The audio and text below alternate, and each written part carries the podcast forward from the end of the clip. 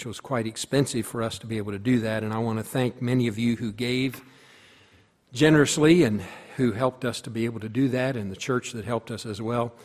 Even our chiropractor, when Vicki told her she was going, wrote us a check to help with the with the trip and with the expenses, and so we're very thankful for that. Most of all, we're thankful that the Lord led us to the place where we went. Uh, the hospital is called the Oasis of Hope, and uh, the Lord worked out many challenges in our getting there. We met people from all over the world. There were people there from British Columbia. There was a man there from his wife was in was there for three months in uh, uh, from Italy. There were people. There was a young lady whose husband was there from Iran. Uh, there was people, of course, from the United States and just all over the the uh, country and all over the world that come there for treatment. And uh, we're very, very thankful for the opportunity to be there. And I want to say thanks to Brother Craig for the great job that he did in filling in for me keeping everything in order and keeping all of you in line, that's a big uh, challenge for him. And also appreciate the guys who filled in for me Brother Craig and Brother Clint and Dr. Keene, Brother Ken Haney, Max Reisinger, and Jim Herman. All of them did an excellent job. We got to watch the live stream of all the services, and that was certainly a blessing. I got to get the guys back there on live stream to get this camera to lean over this way because I couldn't tell who was in this section. All the rest of you I could keep an eye on, but this section over here was hiding from me. So uh, we'll, we'll work on that. But uh, all of them did an excellent job. I appreciate Ed Reisinger and Bob Adams filling in my, in my Sunday school class and uh, just the great job that they did. The Oasis of Hope was started by Dr. Contreras by his father about 45 years ago, and now his son carries on the work there. And uh, as I mentioned earlier, Dr. Contreras, who is the main doctor there, many many other doctors there as well. But but he loves the Lord. He preached two of the of the three Sunday mornings that we were there. They actually have a church right there at the hospital. They also have a pastor, Pastor Ernesto, who who every morning at ten o'clock had devotions for us in the treatment room, and. Uh, the, uh, it was just a, a, blessing to see the, the Spirit of Christ in that hospital and to see the Lord work uh, there. We're thankful for that. I also want to thank Denise Helton for taking us to the airport and picking us up, and uh, Robin Reisinger and Gail Conley and some of those that helped did some surprise decorating and painting of our condo for Vicki while we were gone, and they did a great job, and we appreciate that very, very much. And uh, then uh, we we got there at at uh, we flew into San Diego, and then we went down. It was about a probably took us an hour and a half maybe to get to to Tijuana. It's about a 45 minute drive, but you got to cross the border and all that sort of thing. Then we had to come back to San Diego for a PET scan. And uh, then each day, Vicki would have IV infusions that took her several hours. She'd have IV infusions of vitamin C, vitamin K, vitamin B17, which is Laetrile. And then she had several times what's called ozone treatment, where they actually take a unit of her blood out of her they infuse it with oxygen because cancer hates oxygen. Then they put that same blood back into her, all in about a period of an hour's time. Then she had her, her favorite was the hyperthermia therapy. It was like a spaceship they put her in, just her head was sticking out. And uh, she had to get into two, actually, two plastic suits that she got into. And it raised her body temperature to 107 degrees. It acted much like a fever does when you're sick and you get a fever. That high temperature kills the bacteria in your blood, and that helps to kill, kill the cancer. But she had a cool fan blowing on her face, and when she got out, first thing they gave her was a popsicle, so that was exciting to get that. And uh, to get out of the out of the cocoon or the, the spaceship that she was in. And then they also took some of her blood, and from that blood, everybody has cancer cells in their body. When your immune system fails to destroy those, then you develop cancer. So they take part of her blood, they pull off those cancer killing cells, and then develop their own vaccine for cancer. And so they did that, and she had three different days every other day. The last week we were there, she got the, the vaccine for cancer that was made from her own blood. And uh, then when we will be home for three months, and she'll take some some various medications and so forth, and then we'll go back for eight days and they'll do the vaccine again, get a booster for the vaccine. And so we're, we're excited. They feel like they can treat her, not have to do any surgery, and uh, we're very excited about that. We met a couple while we were there, of all places, from Union, Kentucky. They were there. We became good friends, and we'll get together after they get back. And uh, the lady, the wife, Phyllis, her, her uh, uh, husband had passed away, and she's remarried, but her previous husband was a pastor uh, from Britain. And um, just a good couple, and we're thankful for the help that they were to us. Vicki's doing well. She's just a little bit weak, and uh, so continue to pray for her and again, we're very grateful that the Lord led us there. Thank you for praying for us. Thank you for allowing me to go with her and be with her during that time. And uh, it was a good resting time for me because I didn't have all the other things to do at the same time. And, and we have a good staff and good people here that I could just rest that everything was taken care of. And, and very thankful for all of you. I was thinking about this passage in the book of Daniel and about decisions that we make. And we probably won't finish all of this this morning, but we'll finish it up tonight. So you won't panic if I don't get through more than just the introduction this morning. But uh, thinking about the decisions that we make. We all have decisions to make in our lives. We made a decision, Vicki and I did a lot of research, a lot of praying, as to go to Mexico for the treatment there. And it's amazing, uh, Dr. Contreras there has spoken on, on a number of the TV stations in America and um, on the different uh, shows and and and the people there don't understand why they don't do in America what they do down there. And yet, because of our control and pharmace- pharmaceuticals and pharmacy companies and all of that, and we could get into a whole ordeal over that, but we make decisions. You make decisions every day of your life. You made a decision to be here this morning, or somebody made that decision for you. In the case of some of you, might be here because you had to come. I've said oftentimes when I was growing up, when I was a kid, I had a drug problem. My dad and mom drugged me to church Sunday morning, and they drugged me to church Sunday night, and they drugged me to church Wednesday night. But they didn't really have to drag me because I always loved to go, and, and uh, I'm thankful for that privilege and for that heritage. But we make decisions. We make decisions about what we eat. We make decisions about what we drink. We make decisions about uh, all kinds of things. Get in the car, drive down the road, you make decisions. Dr. Contreras said to us, I'm not sure where he got his figures, but he said the average American takes in 600 pounds of sugar a year. I, I, looked and Googled it, and my, on Google search it said 100 and I forget what it was, 156 pounds. So I don't know, his 600 and 100, somewhere in between there. We eat a lot of sugar. We are all addicts. It's in everything. And uh, we learned that because cancer loves sugar, it feeds on it, and it hates oxygen, and that's why they oxygenate, oxygenate the blood. We make decisions. Here in the book of Daniel, and I got to thinking about even with Memorial Day, we remember the men and women who gave their lives for our country. They made a decision, didn't they? decision to, to be in the military, decision to go to war, a decision to risk their lives.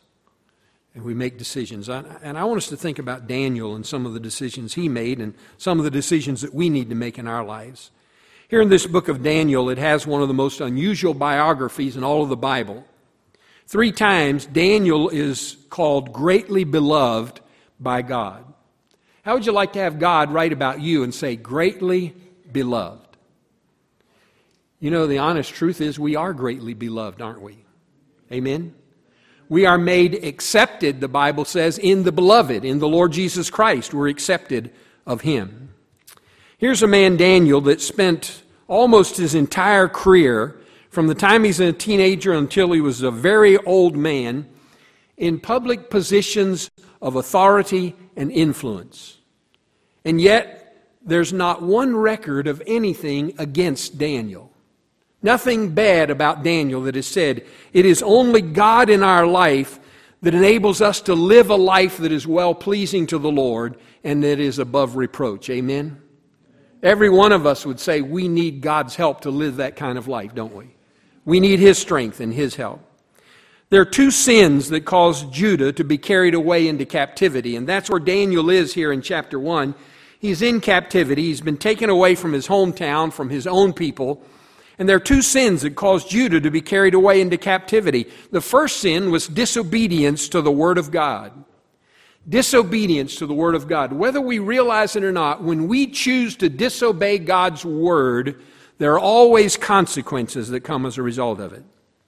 God had told the people of Israel to give their land a Sabbath rest every seven years. Just like the Lord worked six days, and on Saturday, the Sabbath, he did what?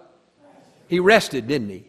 And God taught them to take the land, and every seventh year the land was to rest. That's one of the problems we have in America and around the world today. Our soil is depleted of many of the nutrients that, and minerals that we need. They have to constantly be putting them back in. And it's because we've gotten away from that rest of the land. They disobeyed and they ignored God's word for 490 years. And God said to the people, You cannot disobey my word and get away with it. And again, that's still true today, isn't it? You can't ignore and disobey the Word of God and get away with it. So God sent them into captivity. 490 years is 70 Sabbath years. 70 years of rest that they had ignored. And so God sent them into captivity for guess what? 70 years. 70 years. You can't disobey God's word and get away with it. They were in captivity, they were in bondage. By the way, some of us are in bondage today. If you've never trusted Christ as your Savior, you're still in bondage to your sin. Some are in bondage to their uh, debt, enormous debts that we build up, and we become, the Bible says, the servant to the lender. Some are in bondage to cigarettes and pornography. Some are in, in bondage, as I said, to sugar. We're probably all, all somewhat in, in bondage to that. But they were in bondage because they disobeyed the word of God. There's a second reason why God allowed them to be taken into captivity, and that is because they departed from the worship of God. The departure from the worship of God. They found a strange fascination with the idols of the pagan nations around which they were in captivity. In other words, the world around them. And isn't it interesting, even today, Christians, we who know the Lord, oftentimes, if we aren't careful, we can become infatuated with the world around us and honor the world more than we honor the true and the living God. The God that took them back to Babylon, which was the source of their idolatry that they had turned to for 70 years until they became literally sick of their idol worship. God put them in the land of Babylon so that they would learn to hate the false gods and the idols and love the true and the living God. To this day, the Jewish people are monotheistic people. They worship one God. They worship Jehovah, Yahweh, the God of the Bible. Now, Daniel and his friends were in this strange country of Babylon, and they were the finest young people of the nation. They were the finest young people that they could find among their, their ones who had been taken captive. The king wanted to totally change them and prepare them for public service in Babylon. And again, I want to say that, excuse me, they face some of the same problems that our young people face today. The world today wants to change our young people and change us as adults to become like the world. You remember what James said in chapter 1? He said, Pure religion and undefiled is this to visit the fatherless and the widows in their affliction and to keep himself unspotted from the world. The world wants us to become like them. You know why? Because when you live for God and you live a godly Christian life, and I'm not talking about perfect, none of us are perfect. Amen? Thank you. None of us are perfect. I'm not talking about perfect, but I'm talking about living a godly life. When you live a godly life, people who are not living that way are uncomfortable around you. It's called conviction. They're convicted by the way they live. And the greater the difference from you and the world, the greater the conviction is going to be in their life when they're around you. So, what does the world want to do? The world wants you and me to become spotted by the world. If we do the things they do, then there's no conviction anymore. See, here's the, here's the Christian and here's the world. And I've said this many times. We've decided that we're going to be separated from the world. Amen? But what has happened over the years is the world has gotten worse and worse and worse and worse. And we've stayed the same distance from the world.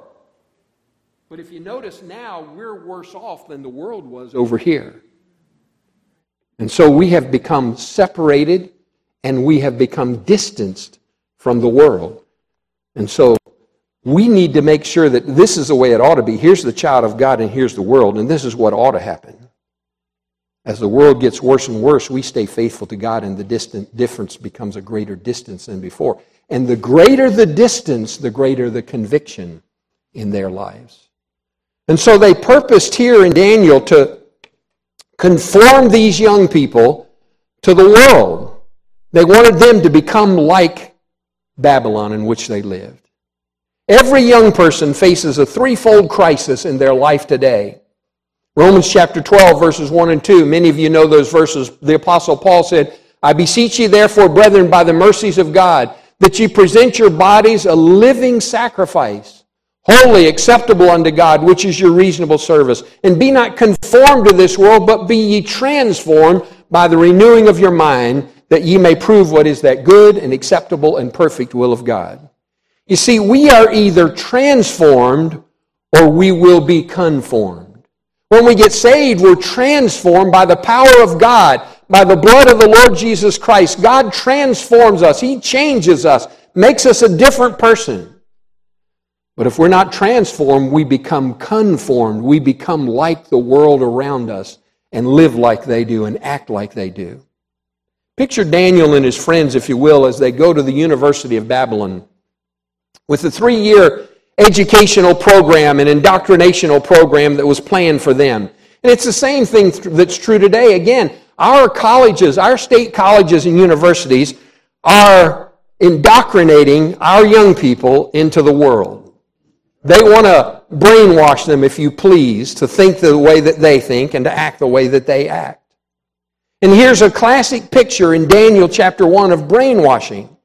We've read about men that underwent brainwashing eh, who were prisoners of war during the Korean War, North Korea, men who were captured there. They would take loudspeakers and they would install them in the, in the prison at nighttime. And day and night, they would bombard them with the political philosophies of communism. It was pounded at them. They were trying to conform them into their way of thinking. They wanted to change their political outlook. Suppose we have anybody bombarding us today wants to change our political outlook? And it's not just the prisoners of war. In some senses, we're all prisoners of war. We turn on that TV and we get bombarded with the philosophies of the world. Could I tell you this morning that the original brainwasher is the devil? And his purpose is to get you and me, and especially our young people, to believe his lies instead of believing God's truth. The devil wants us to swallow his lies. And so young people, as well as adults, but specifically young people, face three crises, a threefold crisis in our world today. First of all, there's an authority crisis. Who are we going to believe, God or the devil? Look at verse number four with me.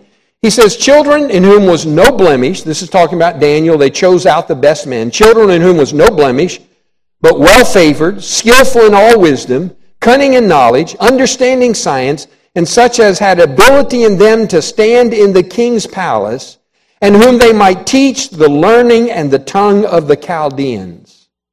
You see, they wanted to take these men and teach them the learning and the tongue, the language of the Chaldeans.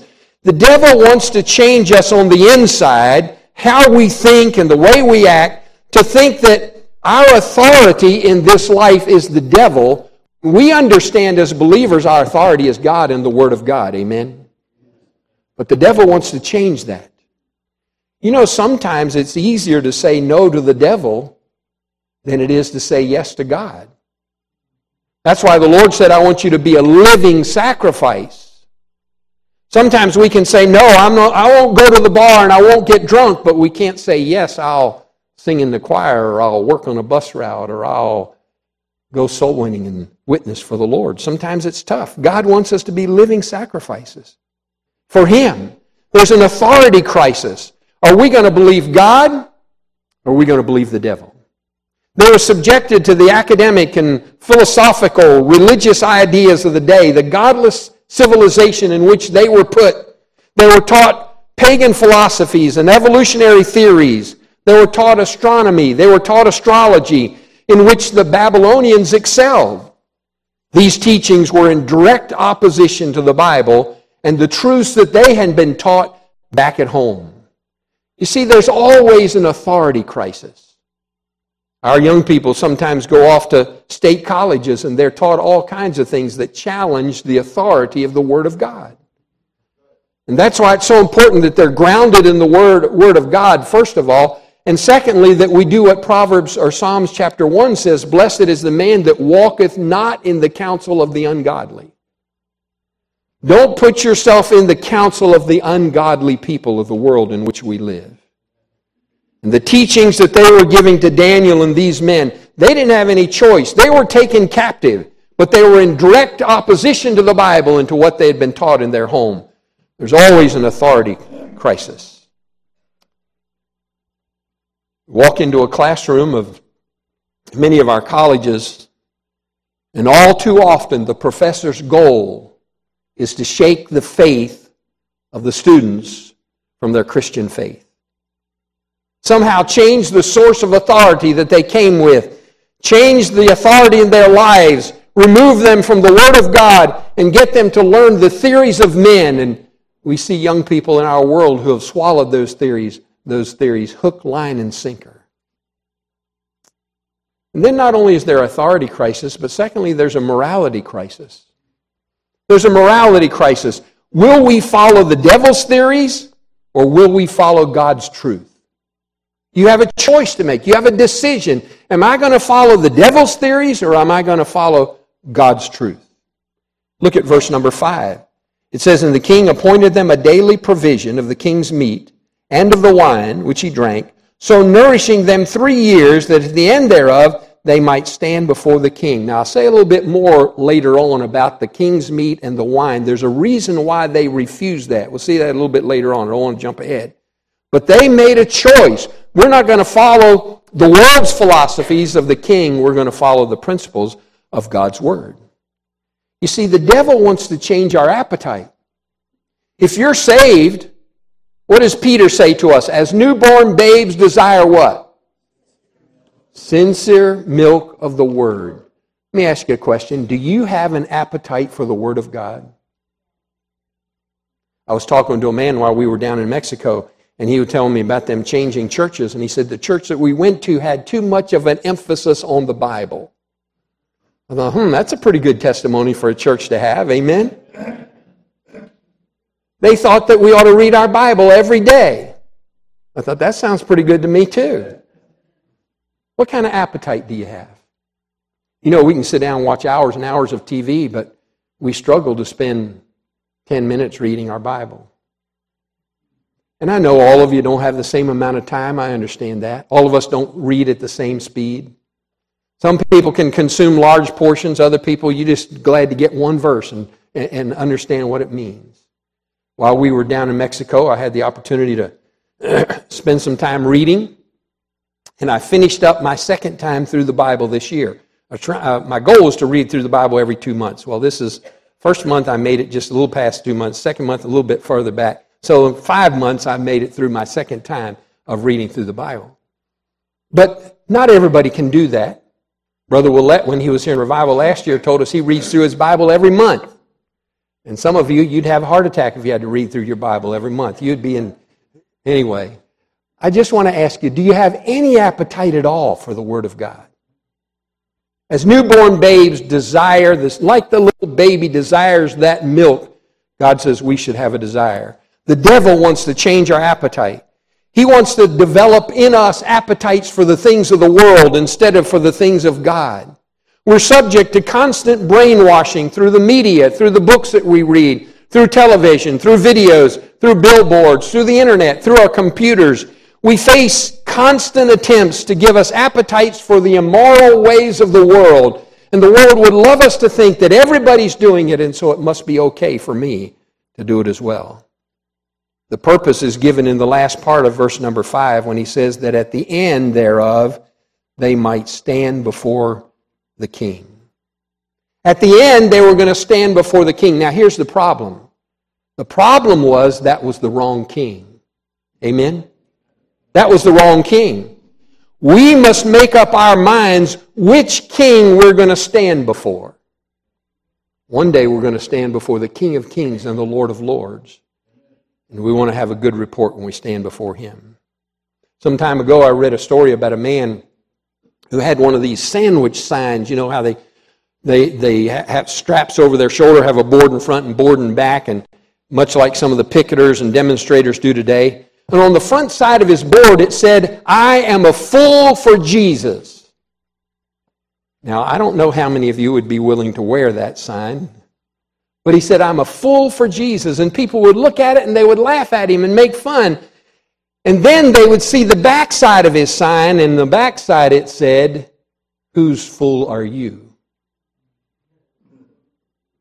Whose fool are you?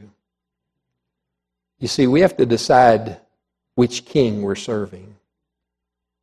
This was the wrong king. The right king is the King of Kings and the Lord of Lords. So there's an authority crisis, there's a morality crisis.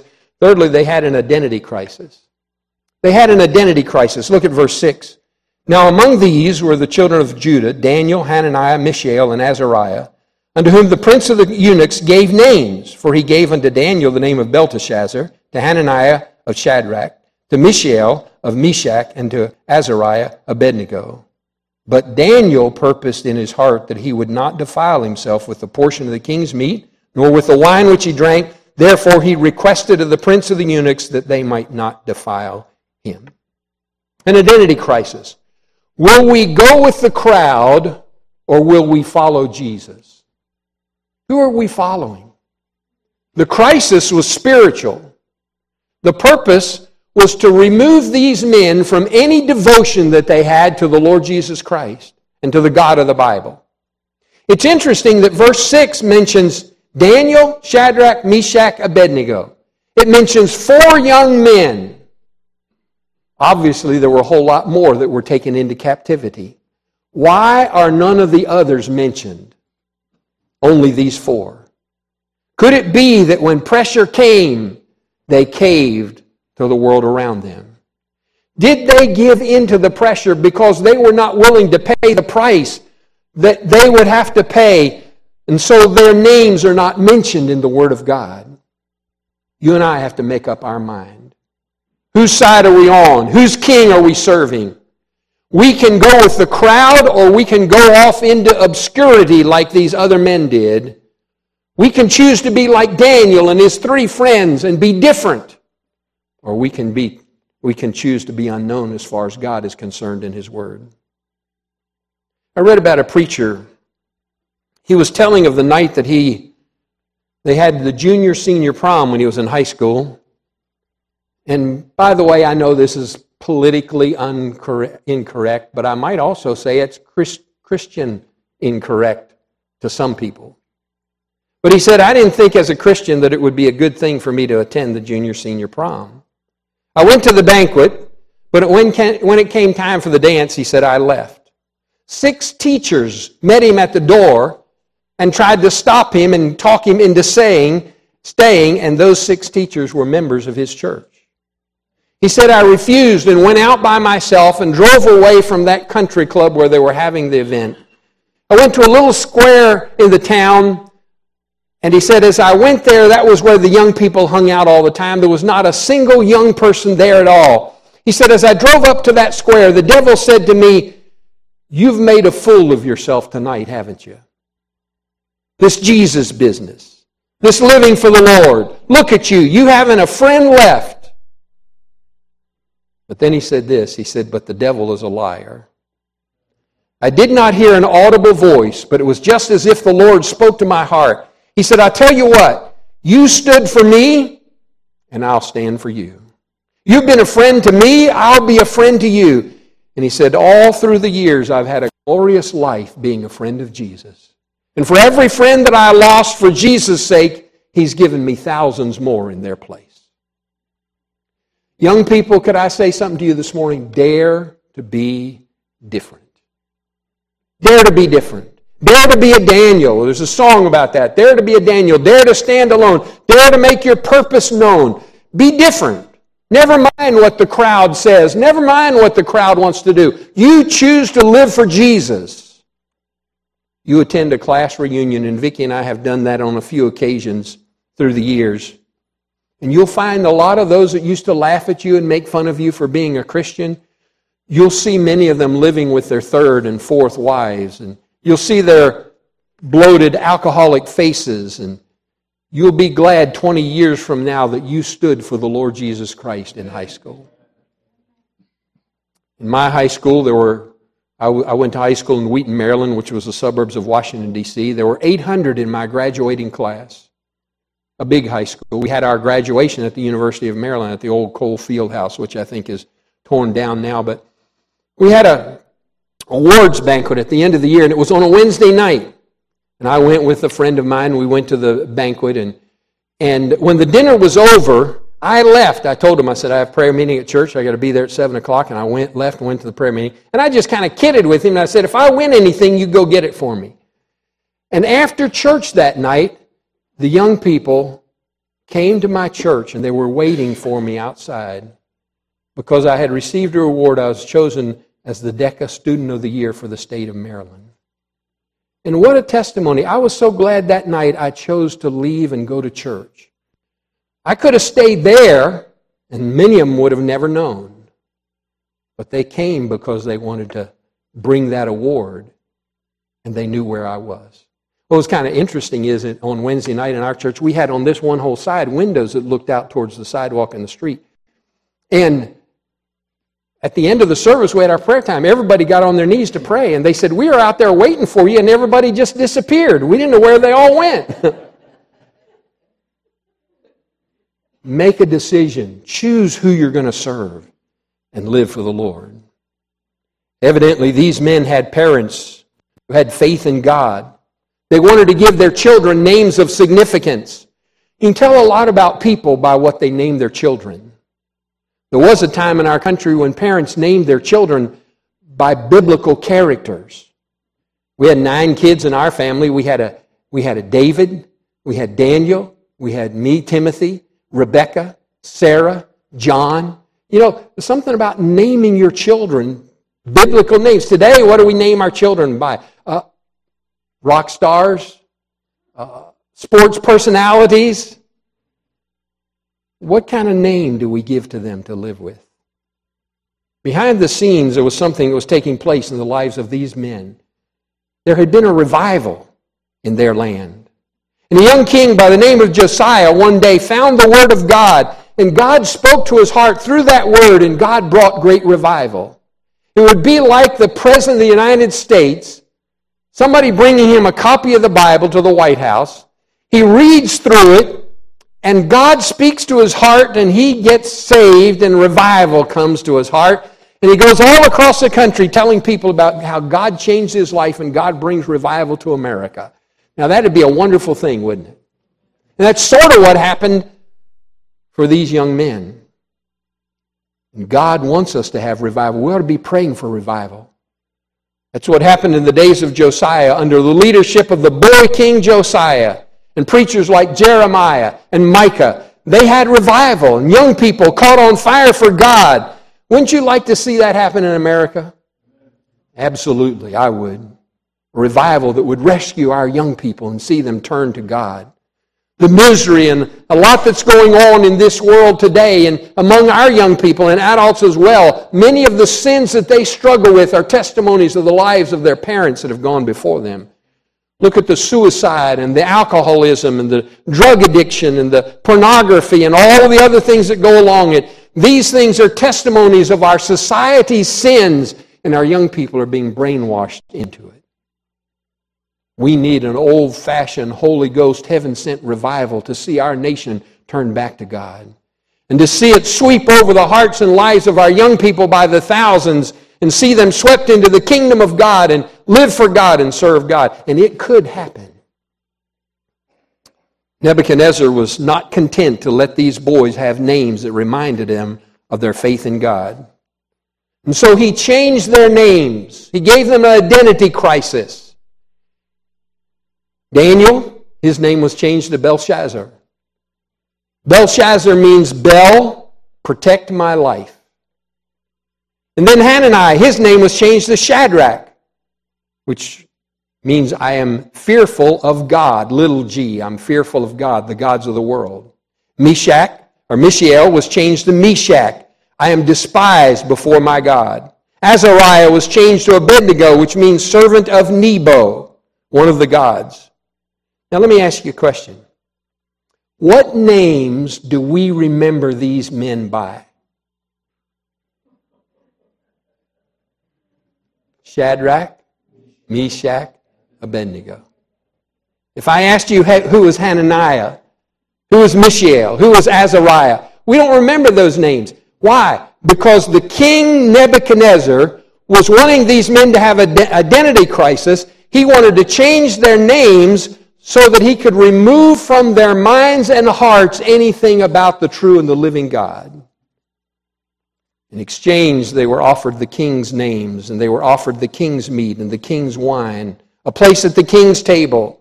It may be a small thing to give up those old names that they had, but those old names had a meaning to them. And they tied them together with the true and the living God. You see, big decisions are usually built upon a whole lot of little decisions. And we make those little decisions and those little compromises in our life, it leads to big decisions that will destroy our life. Make up your mind to live for the Lord Jesus Christ. Make up your mind who's going to be your king. Make up your mind to pay the price, and someday you'll be glad that you did.